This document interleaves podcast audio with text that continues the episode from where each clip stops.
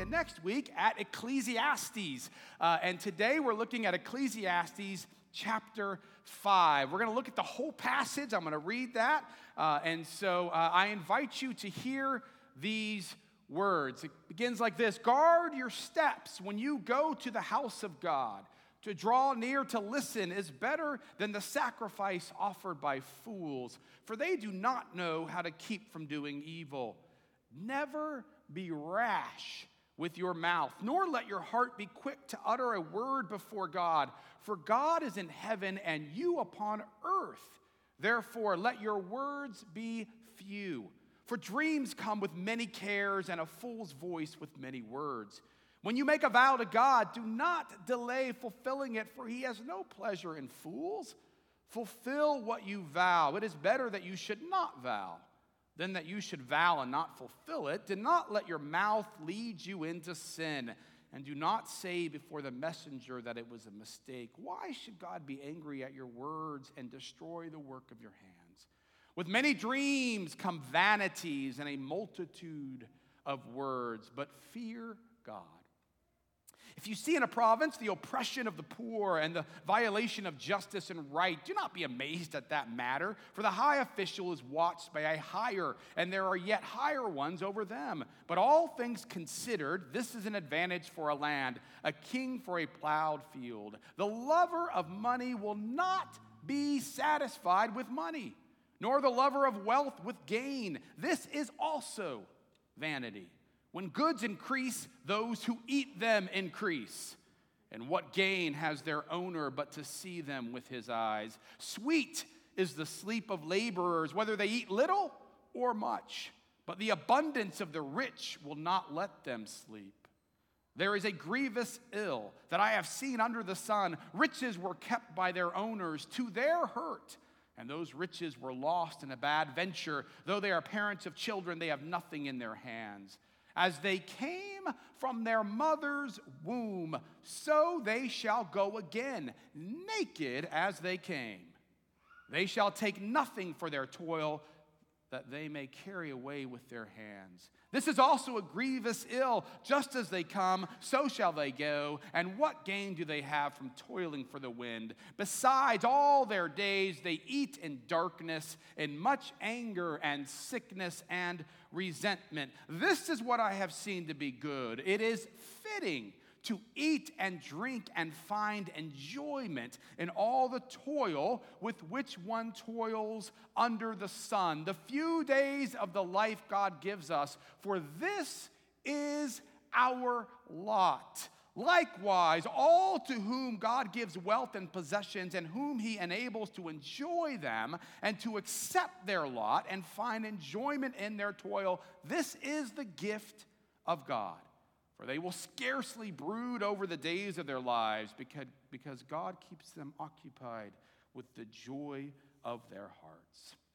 Sisters and brothers in Christ, this is the word of the Lord. Thanks be to God. Let us pray. God, we pray that you would be here with us this morning. Lord, Ecclesiastes is perhaps a book that not many of us are overly familiar with. Perhaps we are not drawn to us drawn to it because it does not seem to leave us with much joy. And yet we know, Lord, that it has something in there that you would have us to hear. And so I pray that you would help us to hear it today. And I pray that the words of my mouth, the meditation of all of our hearts will be acceptable in your sight, O Lord, our strength and our Redeemer. Amen and amen. Well, uh, last week, David King preached on this, and it, he did a great job with it. I would certainly encourage you, if you didn't hear it, to go back and listen to it. And, and he talked about the fact, uh, uh, briefly, that, uh, that, that, traditionally we think that Solomon uh, wrote this. There's some question as to whether or not that's true or not, and uh, it's not really that important to me. But what is interesting, I think, is as he says, you know, when it comes to the wisdom books that are attributed to Solomon, Proverbs, uh, Song of Solomon or Song of Songs, and this Ecclesiastes, that oftentimes people attribute them to different parts of the author's age, different parts of his life, right? The Song of Solomon, if you're familiar uh, with it, is more of a, a young man's song, if you will. And we're going to leave it at that. I'm not sure I've ever actually preached on that. I should, but Uh, make sure the kids aren't here when we do that. The Proverbs is more of the wisdom, right, of, uh, of middle age, if you will, right, uh, as David was telling us. And then Ecclesiastes, there's this sense of it being kind of more towards the end of his life. Uh, as he looks back over all of his days, he begins to see these things many of them are meaningless, right? And, and, and, as David said, it can oftentimes feel almost curmudgeonly, uh, the author can here, right? Like he's just kind of a bit angry. And that is one way to look at it. But the way I also like to look at it is that he's tired. And he doesn't have the energy to put on false airs, to kind of blow smoke. And so as he looks back at his life, he says, you know, again and again, this is all hevel, right? Pastor Scott talked about this in the Scott and Stan video. Hevel is used, this Hebrew word, 38 times in a relatively short book. And it means smoke. It means vanity. It means meaningless. And as he looks back over his life, he realizes all those things that are absolutely meaningless. As I get older and as I talk to more and more of our senior or seasoned saints, one of the things that you begin to hear them talk about as, as they look back at their lives. They're like, I can't believe I wasted so much energy and time worried about this or anxious about that. Do you remember that as you look back? Some of those things that we look back to and think, oh my goodness, that was meaningless vanity. And this is exactly what the author of Ecclesiastes is doing in the whole book. And today, in the fifth chapter, he's looking at two things more specifically. He's looking at worship and he's looking at wealth.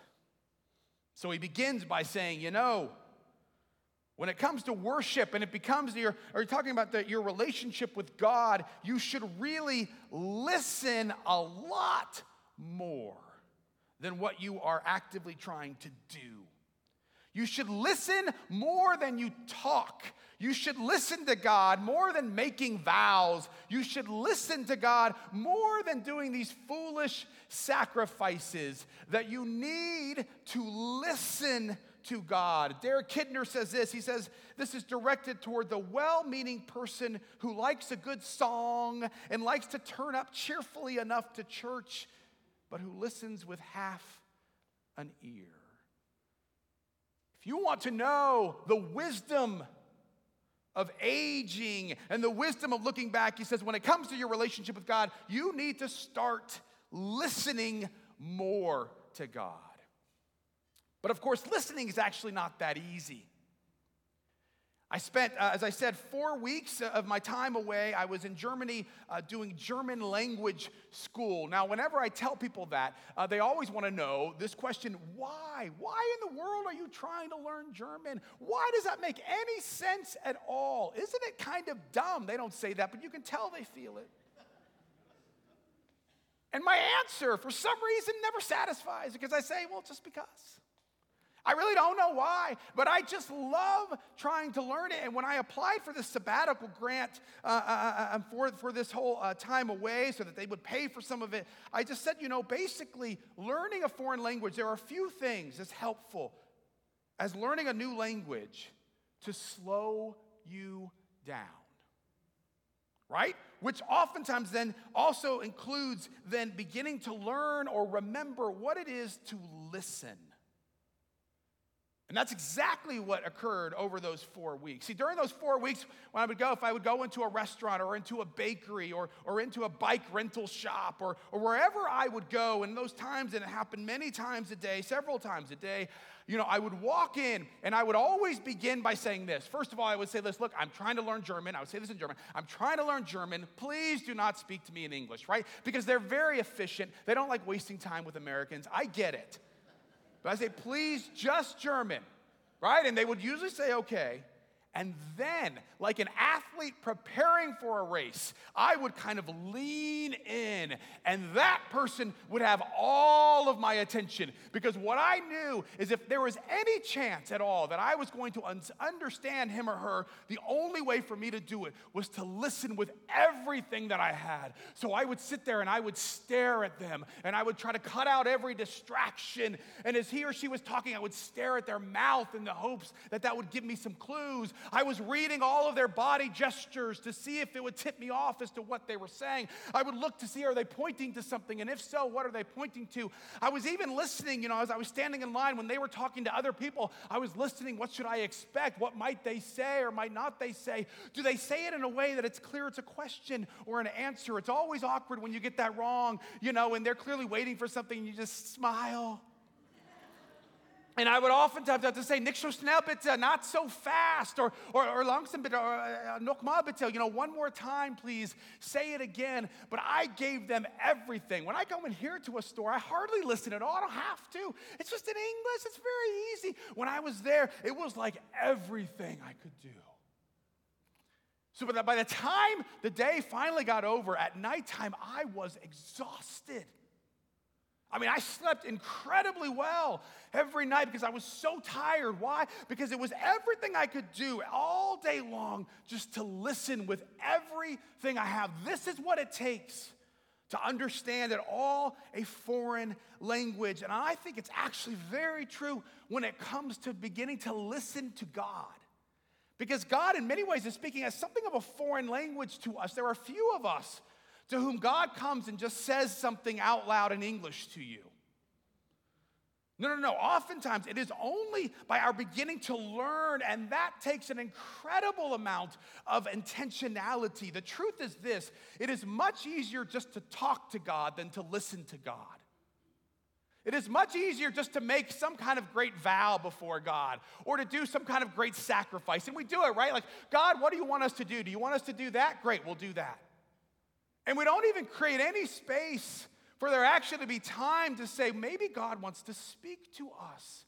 Why? Because it is so much easier. It takes a ton of work to begin to create space in your life so that you can then finally begin to actually listen to what God may be saying to you. Alan Fadling, who was here last summer and preached uh, uh, one Sunday for us, uh, when he talked about kind of his own journey uh, to listening, he says, he says this. He says, the, practice, the practices of solitude, silence, and listening to God started to slow me down and enabled me to focus my attention more and more on coming to Jesus and following him rather than talking about Jesus and slaving away for him the focus was less and less on our activities for Him and more on our attentiveness to Him, on walking with Him, and on working with him. You see, it's a subtle difference, but it is a clear difference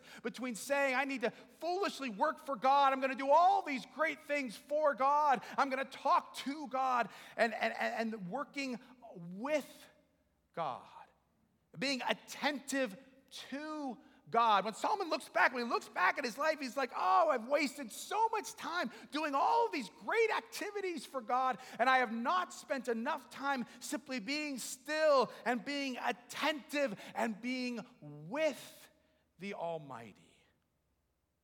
But it is not easy for us.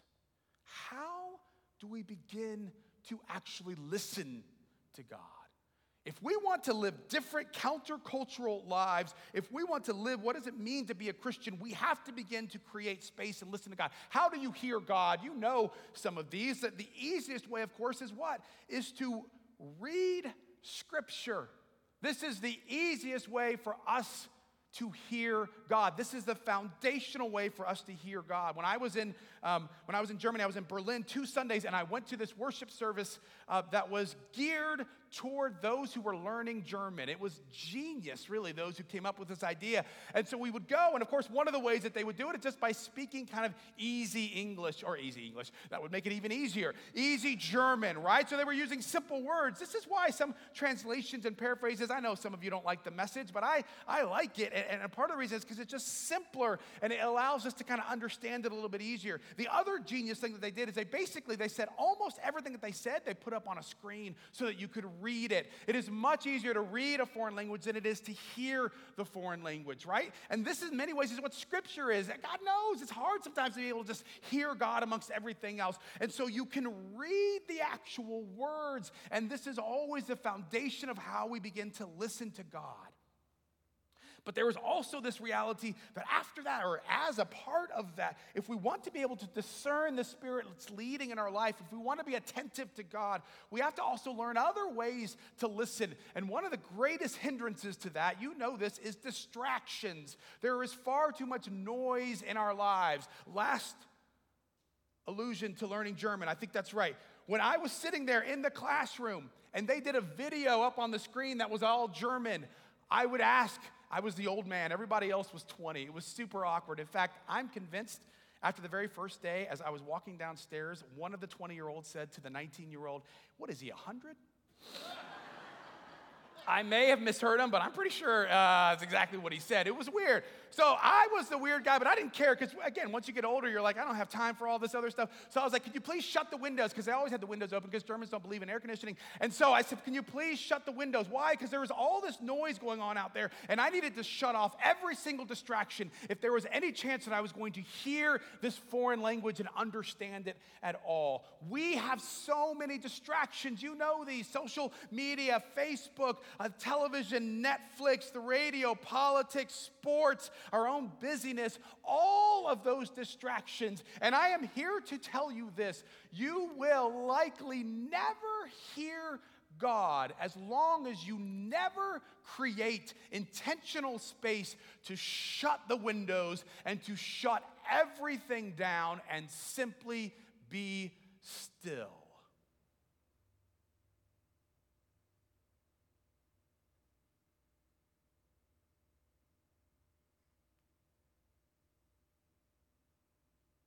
Even that is awkward.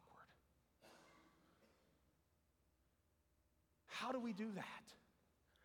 With more than just wishful hoping that someday maybe we can be still. Well, of course, it takes creating other habits. Uh, uh, you may have read the book Atomic Habits. I found it to be interesting. One of the suggestions they make is if you want to begin a new habit, one of the best ways to do it is to attach it to a habit that you already have right? I've talked about how for so long, it's not very good. I'm preaching to me here. I'm not very good at just being still and listening. And so finally, over the last two or three years, I've gotten better. And the way that I got better was I did, I didn't know I was doing this, but I attached it to another habit. I attached it, this is, you know, this is not uh, groundbreaking here. I attached it to the habit of drinking coffee in the morning. Every morning for the last decade or so, I have made coffee for my wife and I. And I've gotten it, and you don't have to think about it anymore, right? You get up, you make the coffee. It's easy. That's what you do. It's not really so much a habit, just what I do now. And so now, as I make the coffee every morning, what I've begun to do is every morning, then I go and I sit down in my chair. If it's cold, I, I have a fireplace on. If it's not, I wish it was cold so I could turn the fireplace on. And I sit there and I am just still. And every day now, or not every day, most days, let me be honest, I have that coffee and immediately I think about being still and being quiet. And I simply have attached it to another habit. Another thing that I've begun to do over the last few years is when I go into a dentist office or a doctor's office, I refuse to look at my phone. And there are hardly any magazines anymore. Remember, they used to have magazines, they don't have them anymore. Why? Because everyone has a phone. And so I intentionally, especially with the doctor's office, I go and I do that, especially when I get into the doctor's room. I mean, I do it both in the waiting room and there. Um, a, you always know there's gonna be a lot of time. But I also do it because those moments are actually pretty anxiety inducing for me. When I get into a doctor's office, I don't care what I'm going in for. It could be the smallest of things, it could be a toenail that's gone awry. I don't know what it is. Whatever it is, usually by the time I, the doctor finally comes in, I'm pretty convinced there's something else wrong with me. I mean, look, at all those posters that are all around the office, why do they put those in there? By the time the doctor gets in there, I'm like, I got all of them. Tell me how long I got. But I, but I began to choose to kind of take that moment and say, no, I'm not going to go to the phone. I want to do that because I know why I want to do that. I want to distract myself. I just want to. So, no, this is an anxious moment. And so, in these moments when you're most vulnerable are some of the best moments to say, what is important? No matter what. I'm a child of God. I'm loved by God, as that song just said. And there's these great opportunities. But when I go in there, I immediately, when I now go into the doctor's office, I think, okay, I'm going to be still before God. So attaching these habits so that we can begin to listen to God because we are a people of doers and we will almost always, if left to our own devices, just begin to talk work for God, do all of these things rather than being attentive and working with God.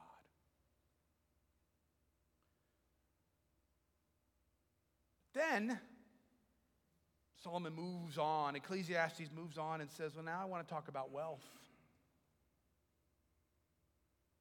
Now, I know, again, as soon as we talk about wealth, people get upset. Oh, we're talking about money again. And, uh, you know, it's, it's always funny to me. And, uh, you know, I, I, we, we talk about it all the time, of course, as I've always said, because it's all over Scripture, it's everywhere. And we don't want it to be there because we have this foolish idea that if we've heard it once, especially when it comes to money, look, I get it. And I think it's kind of like it's kind of like having this thought that you know what I did I did 10 push-ups one day. I don't ever need to do them again. I have a great physique now because I did push-ups one day. Does anyone think that by doing push ups one day, all of a sudden you've developed the muscle and all of a sudden it's just gonna stay there like that? That's not the way it works. And it's the same with wealth. Wealth is just to kind of sit there. It is active and it is constantly attacking in one way or another. And you have to be smart about how we deal with this. We have to continually be reflective. How is money shaping my life? How is money shaping who I am and my faith in God. It's constant. You will never get to the point where you don't have to think about it again, or at least I have not ever met someone who never has to think about it. Why is it? Well, because here, again, the author tells us many different reasons. There's so many things that wealth can do. It never satiates you. You always think, don't you, if I just had this number, have oh, yeah, always had a number? Maybe it was when you were 20 or 30 or 40. I have a number. If I reach that number, whew, then. And you reach that number, and guess what? That number has jumped on you. And it's even further ahead than what you thought, and you're constantly going for that number. If you're looking for wealth to finally for you to reach a point where you can breathe and be content, and if you're looking for wealth to do that for you, I promise you, you will never reach that point. Verse 12 says, here's the thing about wealth people who are wealthy, they don't sleep very well. Now, commentators wonder, well, why exactly is that? Why is that the case? Well, you know, some think, well, it's because you eat too much. Wealthy people eat too much, and when they do, they don't sleep very well. That's, there's probably some truth to that, I suppose. But others think, well, you know, it's because of this fact that when you start having money, what do you begin to worry about? That you're going to lose it. I was thinking about that with the stock market. You know, in 2008, the stock market, I mean, it went down. Was it like 50% or something like that? It went down. I, I don't remember, but you know what? Do you know how much sleep I lost over the stock market? Do you know how anxious I was about that? Not at all, because I'm a good Christian. That's not the reason. Because I got news for you. When stocks go down half, and you now only have $5 in your stock portfolio, it's not a big deal. And that's literally the truth. I had hardly anything. So I, I mean, I really did not, I heard other people fretting about it. I did not fret. But now you're now we're here in 2022. Right? And slowly but surely, I've got a little bit more money there now, not as much as my planner thinks I should have. Goals. But I can tell you my portfolio is down 18.763% right now. And I look at it and I feel it now. And I had never felt it before. And it's the weirdest thing, right? 2008, like, man, if I have that much money, I'd be great. Woo! And then you get it, and all you do is like, oh my goodness, I'm gonna lose it any moment now. This is the worst. Why? Because we're asking money to do something it was never intended to do. It was never intended to bring you peace and contentment. So then Solomon continues, right? He says, "Oh, you know, anybody who hoards money, when you do that, oh, you will, you, it will always harm you. That when you become wealthy, you begin to eat in darkness. In other words, you are alone, you are angry, people get sick, they become resentful. All of these things, the author of Ecclesiastes says, all these things happen when you begin to get more money. It's really kind of depressing in many ways. I mean, again, David did a great job of saying there are few Hallmark cards that come out of the book of Ecclesiastes. Verse 18 says that we're only given a few days in this world, that's our lot. And then earlier in the passage, he says, You know what? Here's the thing about the wealthy you should know. As you came from your mother's room, womb, so too will you go again when you die, naked as they come. Aren't you glad you came today? Last week, when I was kind of wrestling with this passage and um, word naked came up, I couldn't help but think about our return trip from Germany. On the return trip from Germany, we had flown Iceland Air, and so we, uh, we got to stay a couple nights in Iceland on the way back. It was great.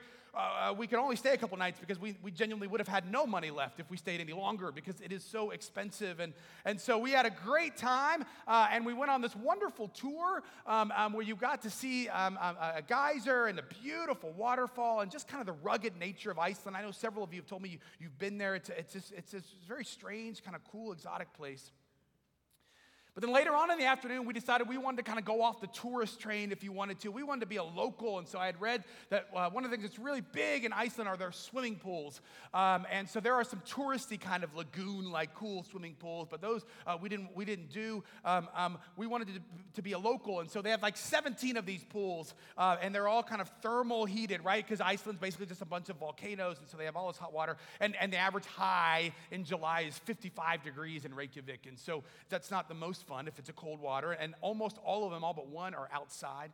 And so we said, okay, we want to do this. Girls, you want to go to a pool? We're going to be locals today. And because they're kind of just watering holes for people. They come and they talk, and our girls are like, woo, let's go. We love the pool. We said, okay. But I'd also done some reading to know that there is one very unique difference between American pools and Icelandic pools. And that is that before you go into the pool, uh, uh men have one uh, locker room area, women have another, and you have to bathe. And you have to bathe naked this gets even quieter here. Uh, um, and, and they're very clear. You have to do that. This is how you have to wash, all those things because they want you to be clean. And when we told our girls that, they were like, whoa. And they were like, whoa, what? And we're like, I want you to know this before we go. It is men's and women's. And then you put a bathing suit on. Megan was concerned that you guys were going to think we become nudists. You put bathing suits on before you go into the pool. Let's be clear. And there's an unwritten rule, as I read, which makes it feel like it's not quite as unwritten, but an unwritten rule that says you don't look at people when you're in there. Just get clean, put your bathing suit on, get in the pool. Which apparently a couple of the kids, Megan told me later, didn't take seriously enough. Not the two that are in here, the other two. And I'll say the same at that service. So I was out in the swimming pool and I was waiting for a while. I was like, man, what's taking this long? And they finally came. And when I saw them, I knew they were changed. they, of course, immediately wanted to tell me everything that they had seen. And I was like, I don't need, I don't, want to, I don't want to know it now. I don't want to know whatever. Just shh. But Megan and I kind of talked about it later, and here's one of the gifts of that which is that one of the things that it made our, our girls, as young as seven at this point, very clear is that we all come in our own different shapes and sizes. And that aging does things to people. And that there are scars that we try to hide and all these other things. But when you were there in that situation, that highly vulnerable situation, there was nothing but our real selves. They saw the bare naked truth. This is what happens in life. This is the reality of the world. But we do everything we can with our clothing and with products that we buy and with the way that we wear a jacket to cover up something that we don't like about ourselves or maybe we put a bag over here to make sure that nobody can see us or we or maybe we prop up the collar if we have a scar that we don't want people to see. We don't want them to see any of our imperfections or our flaws. We want to try to fool them by the clothing that we wear. We do everything we can to make sure that nobody can actually see what we really look like. But then the reality, of course, is this this is what ends up happening no matter what. And I think in many ways, wealth and the way that we use it is oftentimes like clothing that we wear to try to hide from others the reality and the honesty of our lives. We try to do everything we can. We think if we have enough wealth, if we use it in just the right ways, that we can distract everybody from the realities of the world. If we buy enough products or if we put on the right youngerish kind of clothing, then we will keep looking younger and we can stave off death. It will never come. Or we think, oh, we're gonna go on enough vacations and we're gonna keep going on these vacations. And the more glorious, the more fantasy like, the better. Because we think if we can do that, then we can be distracted from the real world, from the job that we may not like, from the relationships that we have that are broken, from the struggles of the world. Let's just go from one vacation to the next. Let's plan the other one while we're on the first one so that we never have to think about the realities of life. We just putting on, or if we can just eat enough, or drink enough, or buy enough stuff stuff, if we just have enough stuff, then it will distract us from the reality that our lives are fleeting. You will die. I don't care how much wealth you have. It is all vanity. And every time we go on another vacation in hopes that we can forget reality. Every time we buy something else to try to keep being as young as possible so that death may not come, every time we do that, old man Solomon shakes his head and says, Hevel, it's all vanity, it's all meaningless. You are not fooling anyone. You will die.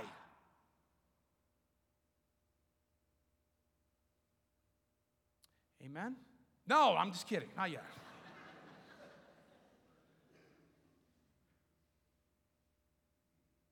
because I want to point out there's one other thing about this. Yes, Solomon says these things are meaningless. But in verse 19, if you heard it, he also says this all to whom God gives wealth and possessions, and whom he enables to enjoy them and to accept their lot and find enjoyment in their toil. This is the gift of God. In other words, perhaps the answer is not to try to hide from the reality that our life is fleeting on this earth but is to begin to see that actually understanding that might just be a gift to beginning to enjoy it. This is what William Brown says about this. He says this He says, like darkness enhancing the weak radiance of a candle, death serves to highlight rather than extinguish those all too fleeting moments of joy. While death devalues life defined exclusively in terms of gain and self enrichment, it nevertheless heightens the value of these simple gifts. In other words, by understanding and acknowledging the fleeting uh, uh, uh, life or our fleeting days of our life, by understanding death and not hiding from it or acting like it's going to happen, you can we should then be able to actually enjoy these things more than if we continue to try to act or ask or hope that our money or wealth can stave those things off or can fill a void that they cannot fill. Let's go back for just a moment to the swimming pool. One of the things that came out of that in our conversations is this man, we spend a lot of time and a lot of money and a lot of emotional energy trying to do everything we can to hide from every single one of our, our physical imperfections, our physical aging, our, our, those things that we are embarrassed about, right? I mean, we do. Like, I've got these two corners right here, as my daughters like to point out, and they keep going back. And one day when they meet, there will be a great celebration.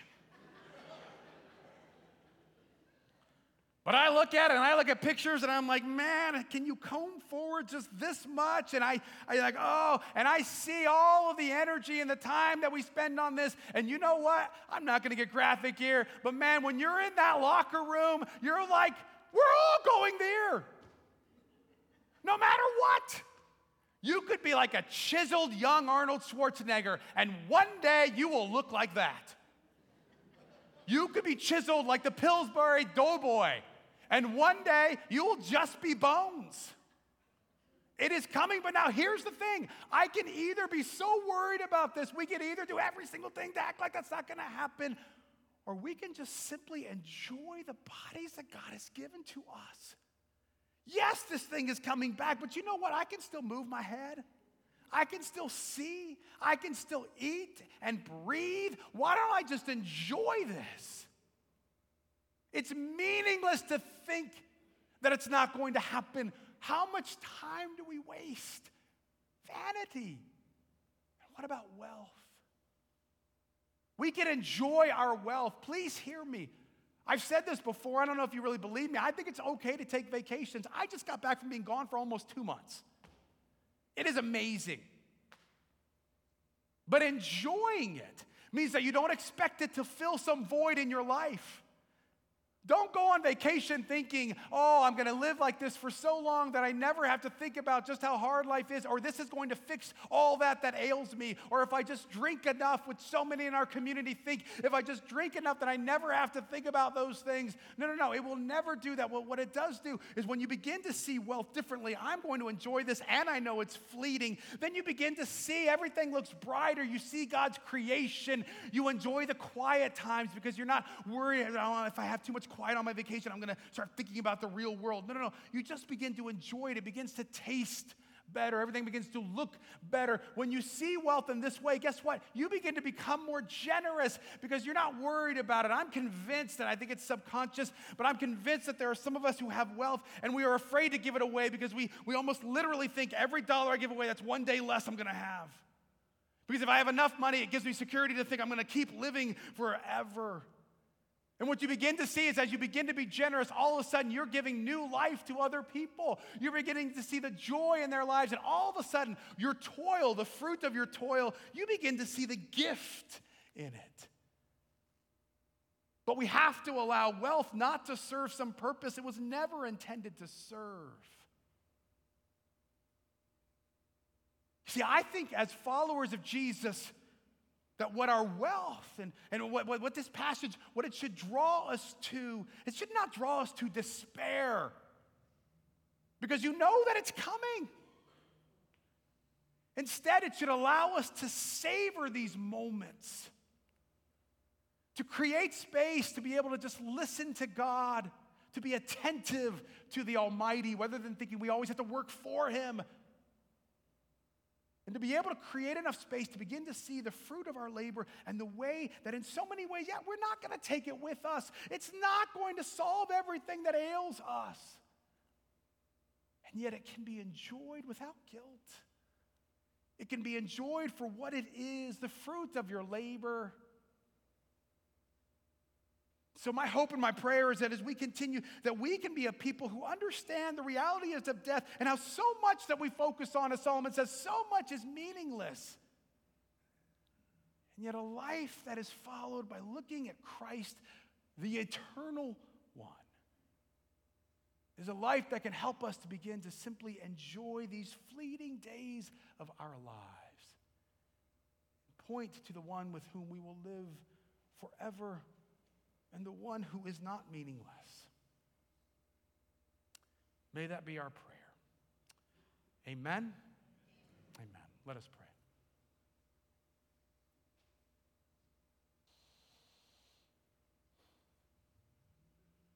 God, we thank you for the wisdom of our elders.